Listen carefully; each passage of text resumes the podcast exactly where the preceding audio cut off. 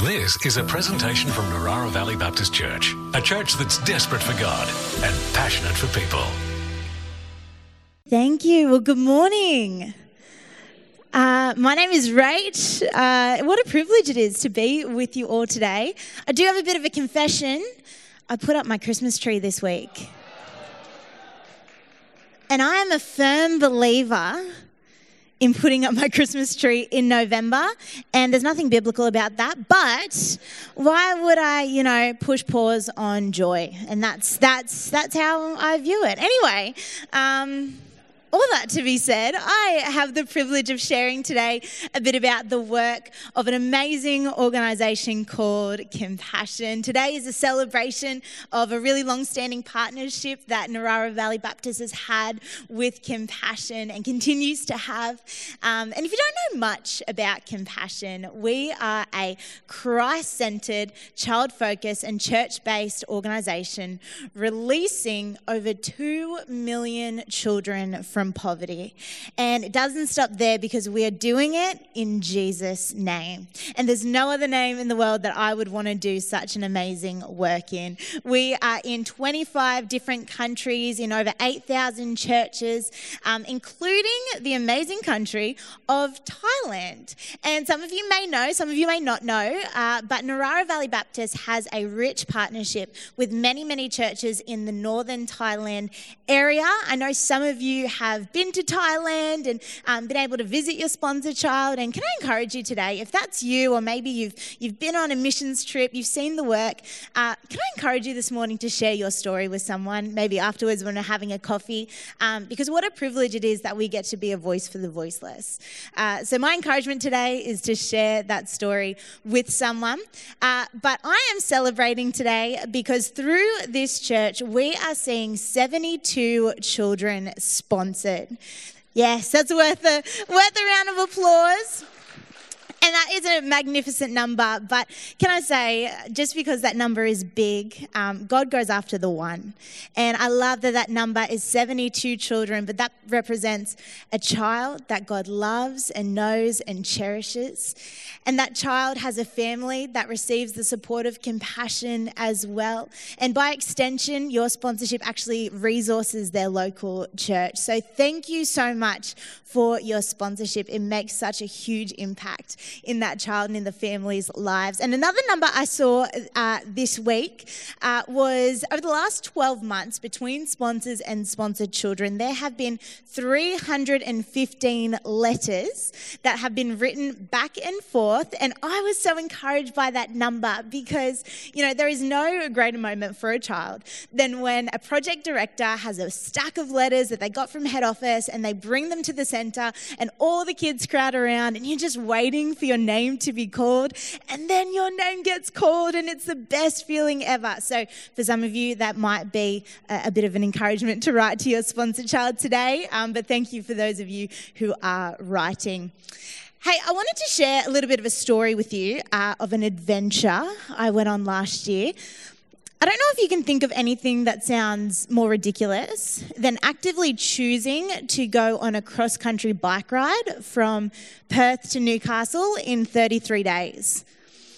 Yeah, I was the insane person that chose to do that. However, um, I did the slightly more ridiculous thing, and instead of being on a bike, uh, I chose to sit in a bus that was going 25 kilometres per hour across the country, watching the backsides of riders um, for 33 days straight. That is me uh, in the polo shirt. I was very happy that day because it was the last day I had to wear that polo shirt after wearing it for 33 days. Um, but uh, there I am, and we did. 24 riders and 15 support crew embark on a journey across Australia. And uh, praise God, we were able to see nearly a million dollars raised for the ministry of compassion through that endeavour. Um, but let me tell you, we went into this thing with a little bit of a chip on our shoulders. We thought, you know, we're doing this amazing thing that not a lot of people will ever do, and we're doing it for charity, okay? And like not just any charity, but a Christian charity. So we've got to be God's favorites right now. Now, we were definitely quickly humbled We weren't just humbled by the long days or the tired legs or the exhausted minds, but we were humbled by generosity. Because you see, each day we would turn up to a new small town in Australia that you've probably never heard of, and we were welcomed by a church. And some of these churches had 30 people, some only had five, but no matter how big or small they were, they rallied as many people as they could in the town to cheer us in. They took us into their homes without knowing us at all. They fed us dinner, they gave us a place to sleep, they gave us a place to shower, hallelujah. And um, on top of all of that, they actually donated to the cause. And we were just so humbled. They didn't even know us, but they gave so beautifully out of the little that they had. And this moment for me actually brought me back three years earlier to uh, when I went to the Philippines in 2019. And I went to the Philippines with compassion, and this is actually the first time I'd ever really seen extreme poverty up close. And I, I didn't know what to expect. I thought, you know, maybe I'd turn up to this big center and kids are getting like food handouts and medical checkups. Like, I didn't know what to expect. But I turned up and it's the church, it's pastors, it's families. I'm looking for the compassion signs, but there's no compassion signs because we're not trying to lift up the name of compassion. We're trying to lift up the name of Jesus. So you turn up and it's just the church building pastors and families. It's churches that should be so wildly under resourced because of the part of the world that they live in that are actually the light in their community. Pastors know their flock, not just the people that turn up on a Sunday morning, but some of the most vulnerable children and families in their community. And it reminds me of in the Bible when Jesus, Jesus' disciples were arguing about who was the greatest.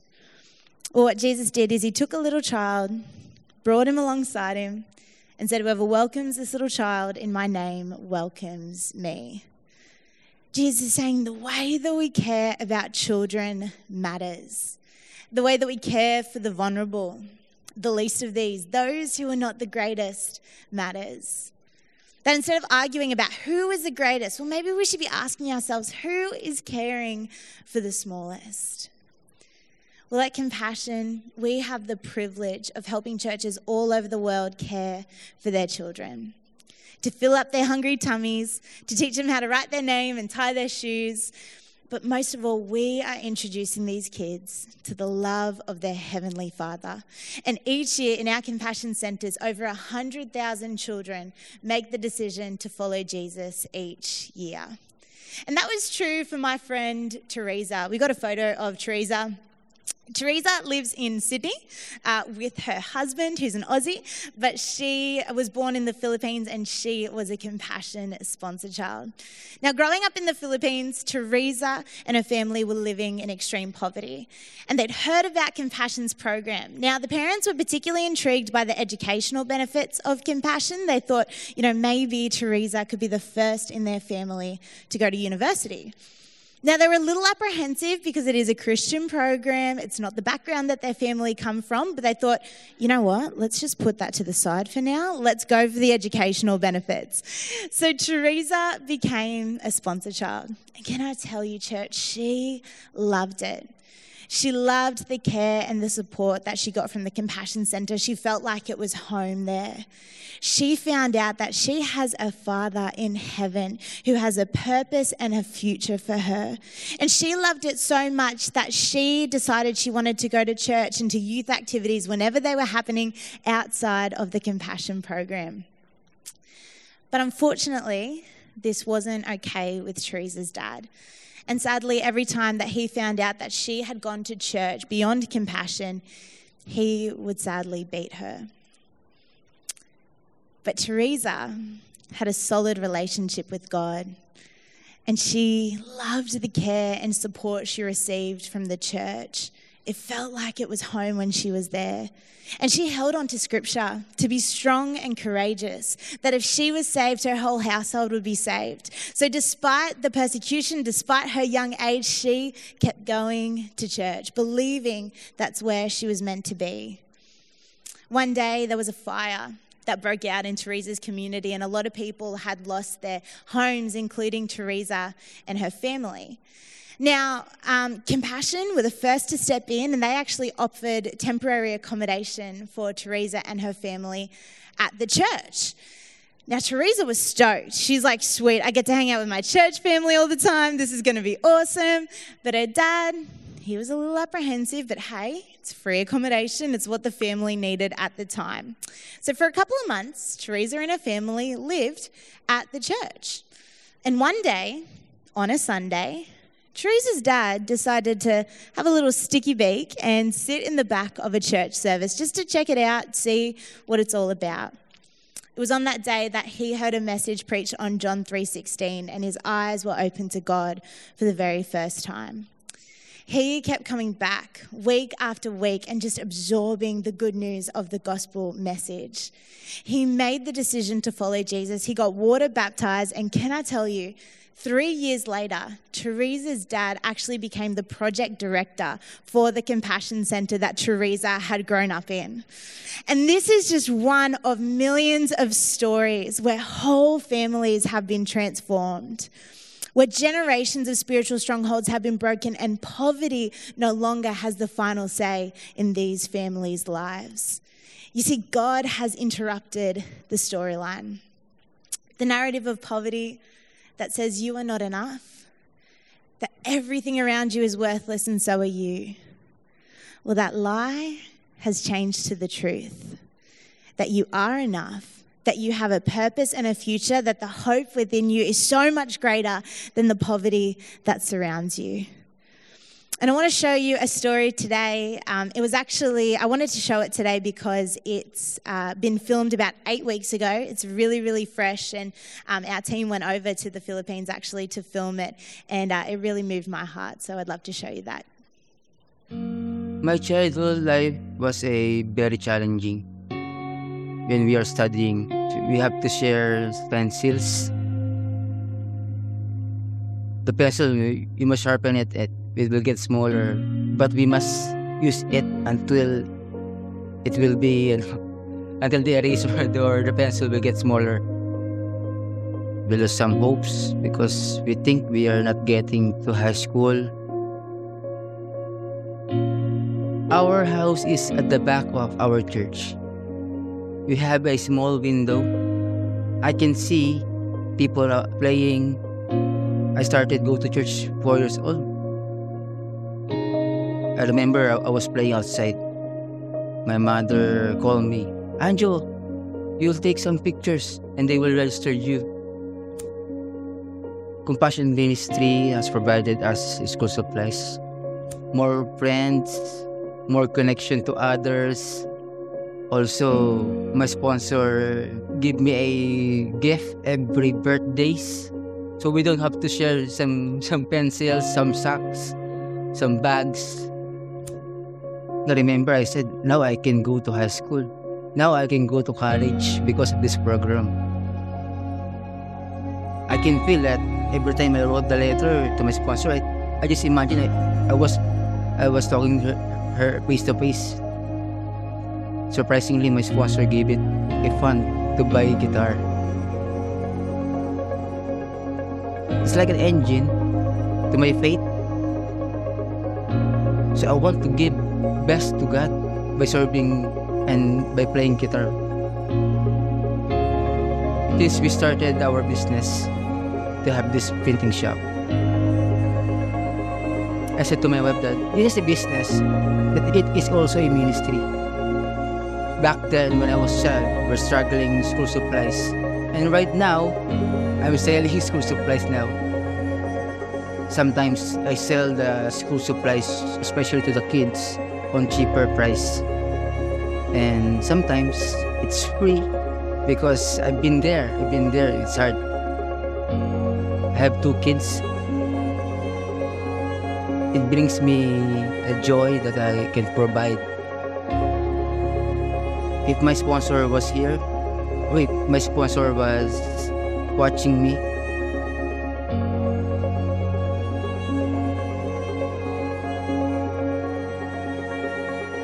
she changed my life. I just want to hug her. For taking my life, my situation, releasing me from poverty, and releasing me from spiritual poverty.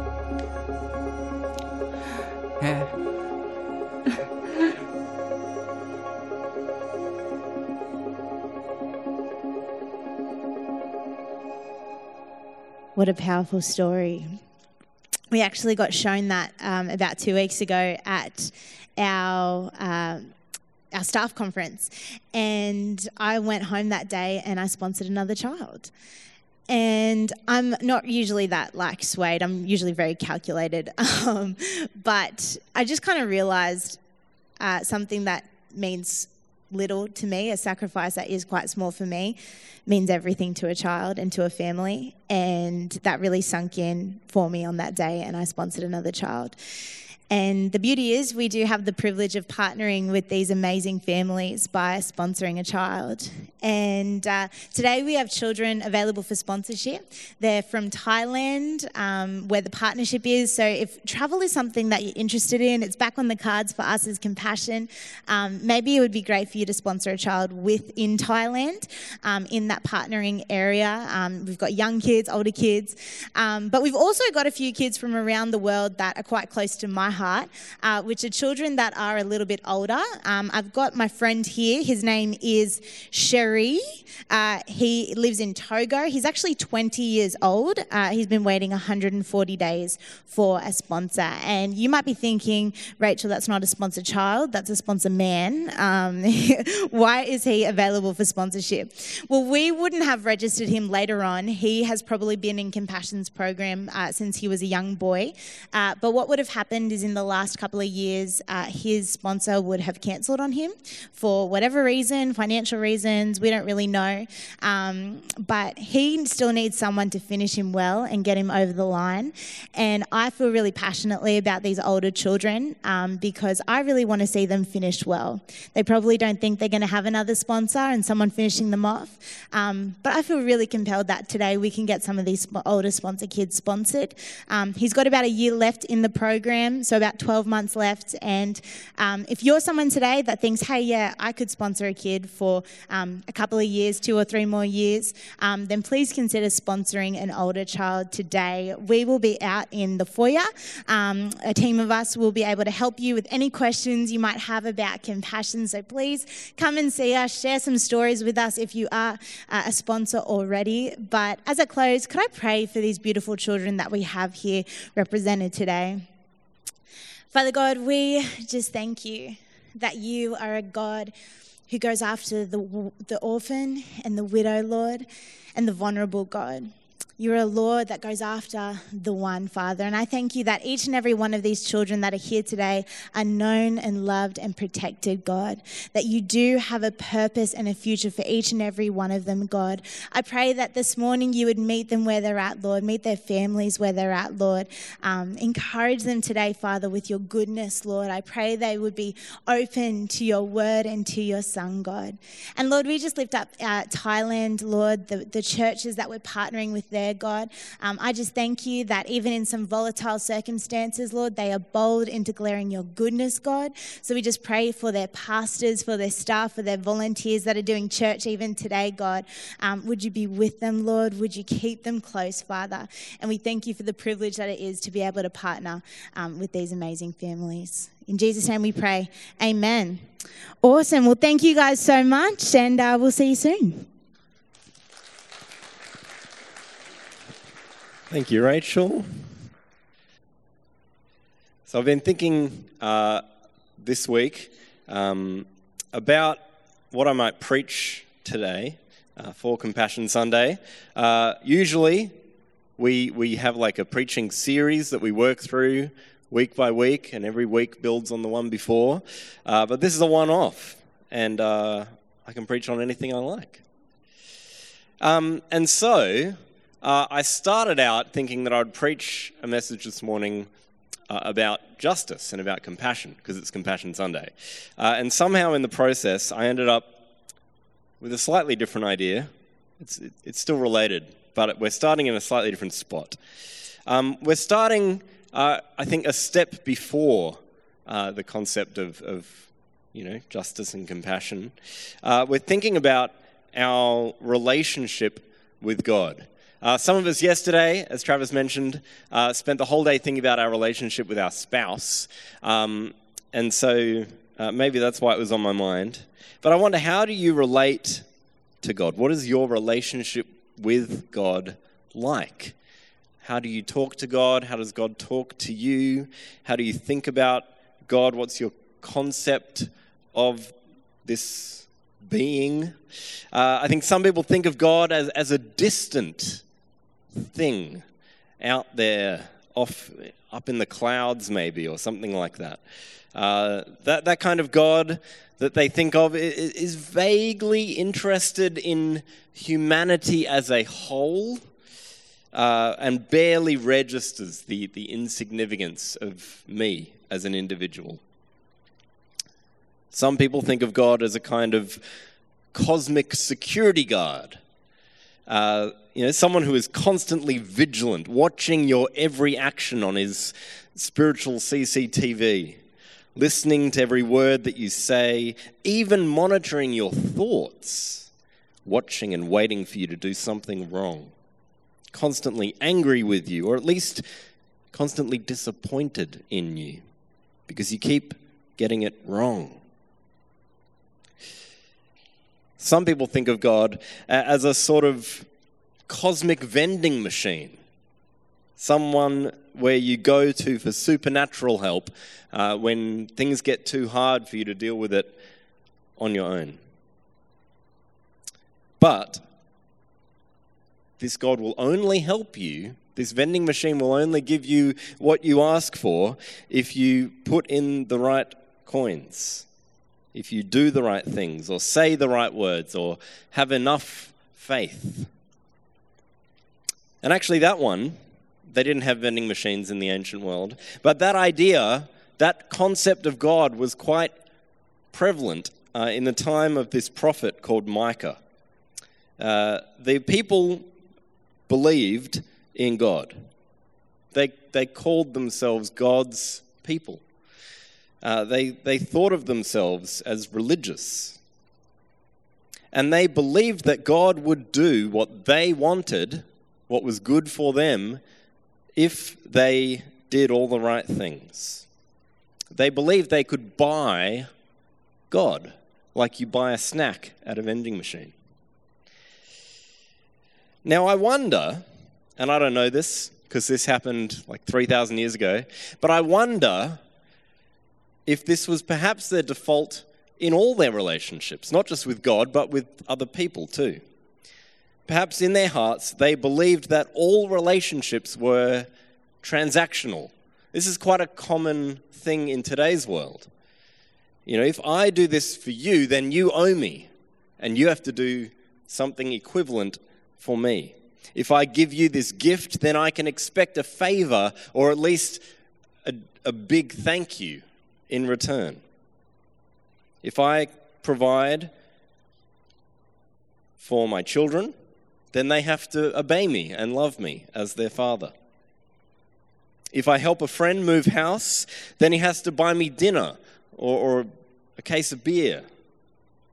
If you do something for me, then I am at a disadvantage. Now I owe you something, and I feel bad until I've evened out the score. A lot of people treat each other like this in friendships, in families, in marriages. We learned yesterday it's not a good way to do a marriage. But some of us even have this kind of transactional relationship with God.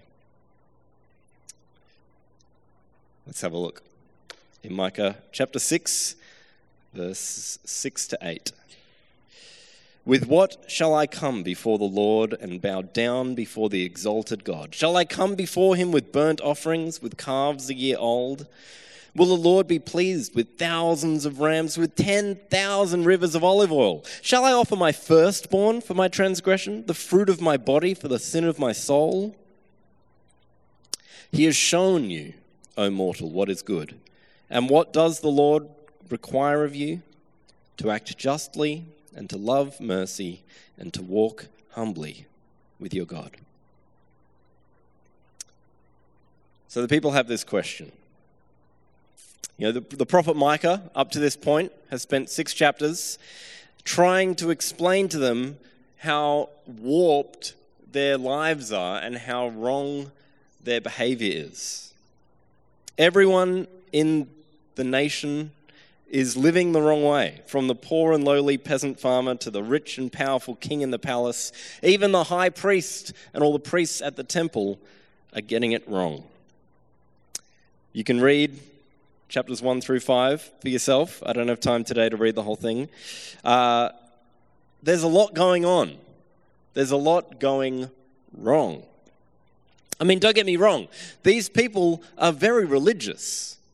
Like they go to the temple at all the right times of year, all the right days of the week. Uh, they sacrifice animals on the altar. They do all the rituals. They pray all the prayers. The issue is with their hearts.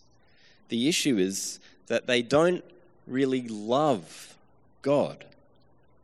Uh, even in this chapter, in chapter 6, verse 3, God asks them, How have I wearied you?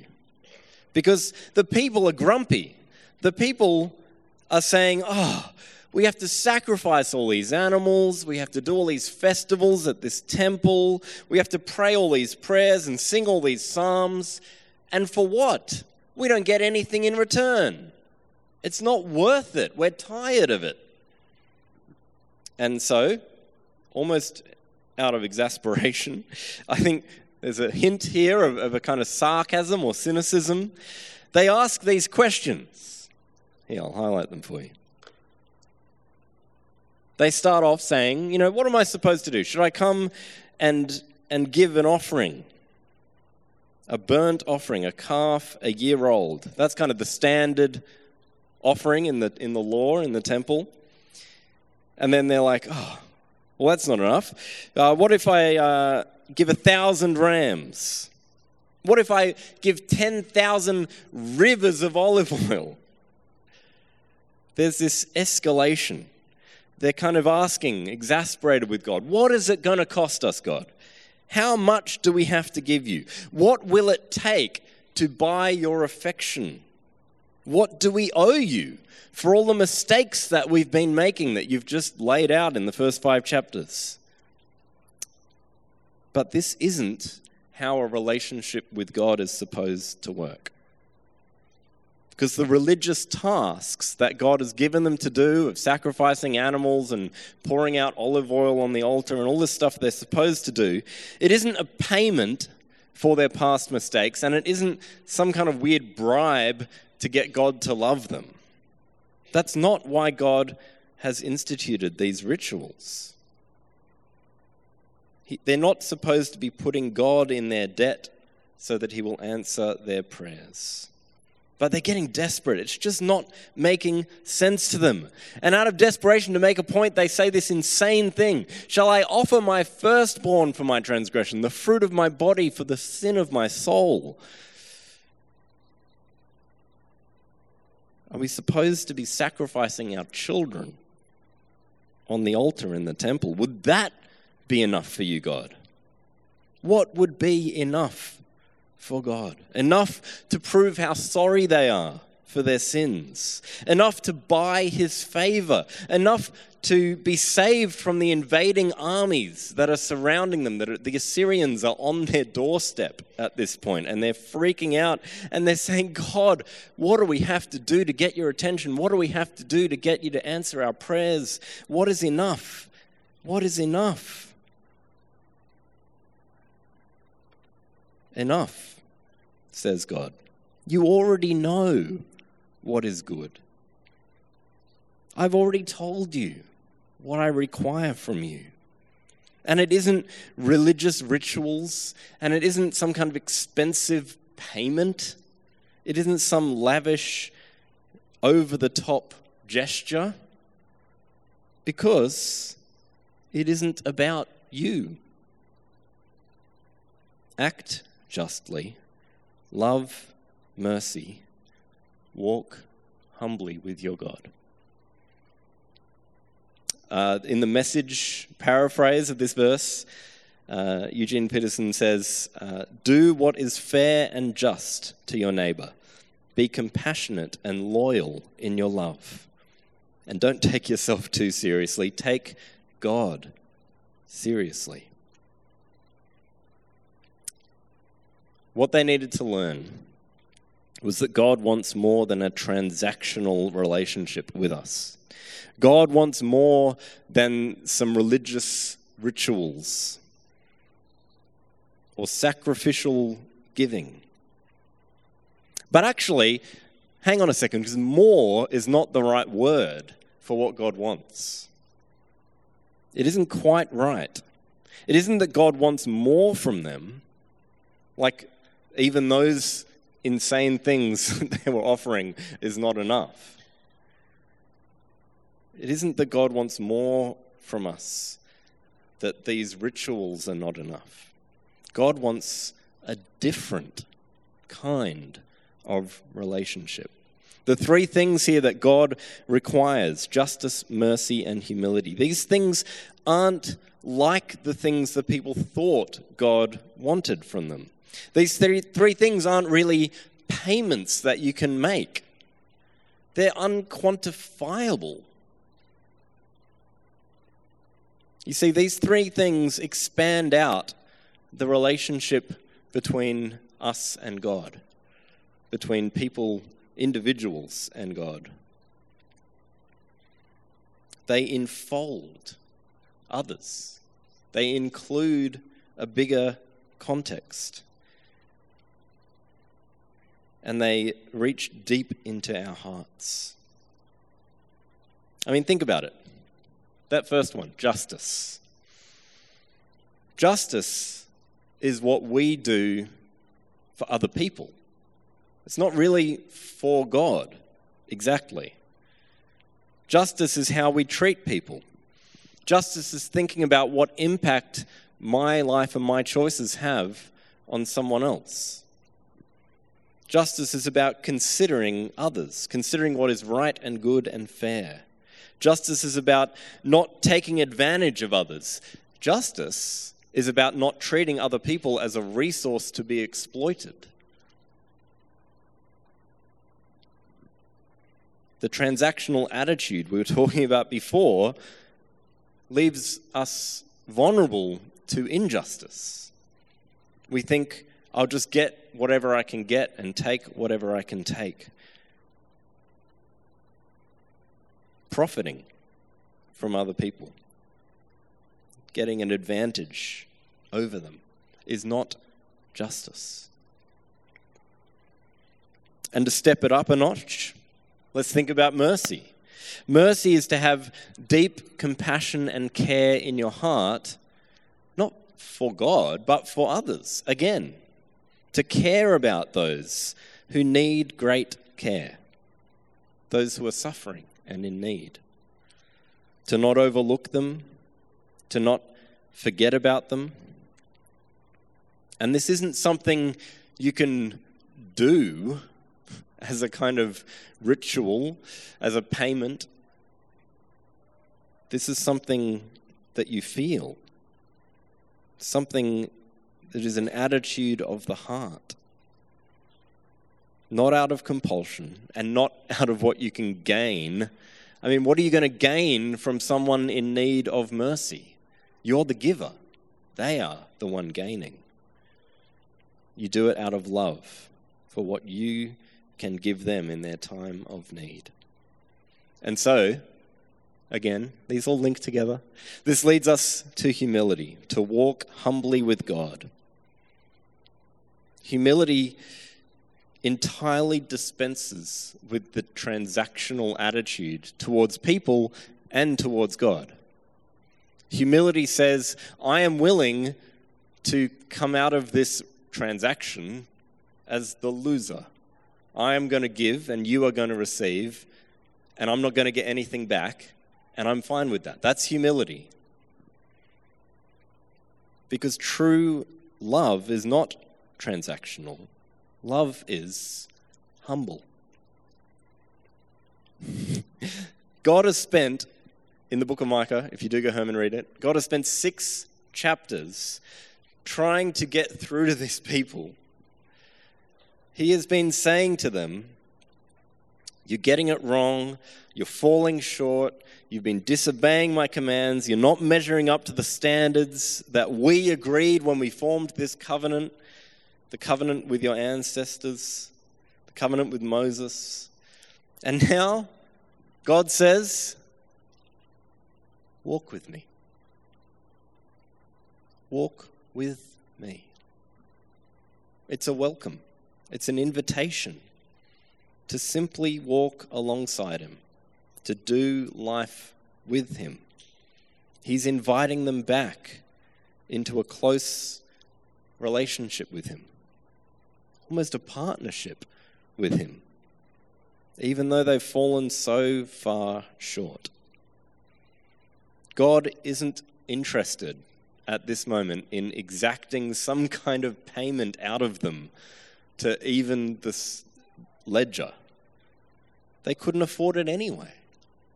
I don't know if you noticed, there's a little hint, a little Easter egg hidden here. Uh, when they, in their exasperation, unknowingly say, Shall we give our firstborn sons? Little did they know, all those years later, God was already planning to do the mirror image of that, to give his firstborn son for them. Amazing, isn't it? God Himself was going to be the one to pay the price. To not exact it from them, to not expect it from them, to not ask it from them. He invites them to walk with Him, knowing that He will pay the price needed to make that possible, to make that a reality. All they needed to do was accept his invitation to walk humbly with their God. All of this has been a sermon in, in view of leading us to a time of prayer, uh, a long intro to a prayer time. Um, I think on a day like this, uh, it can be so easy to kind of shortcut the process to say, uh, there are kids in need, we have money, give us your money. Uh, and actually, uh, on my heart this week has been uh, to speak to our hearts, uh, to hear what God is saying to our hearts, to give a context and a, a wonder to this moment, uh, to realize uh, that these things, justice and mercy and humility, are attitudes of our hearts. Uh, that God is inviting us to walk alongside Him, that He is a God of justice, that He is a God of mercy, He is a God of compassion. And when we walk with Him, we walk in justice and we walk in mercy. Uh, so, I do want to reiterate and invite you again to sponsor a child this morning, uh, but to do it with this heart. Uh, so let's pray for our hearts uh, and align ourselves with God.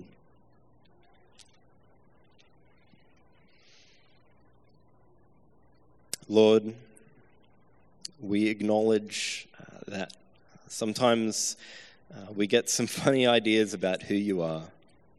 And sometimes we want to relate to you on our terms.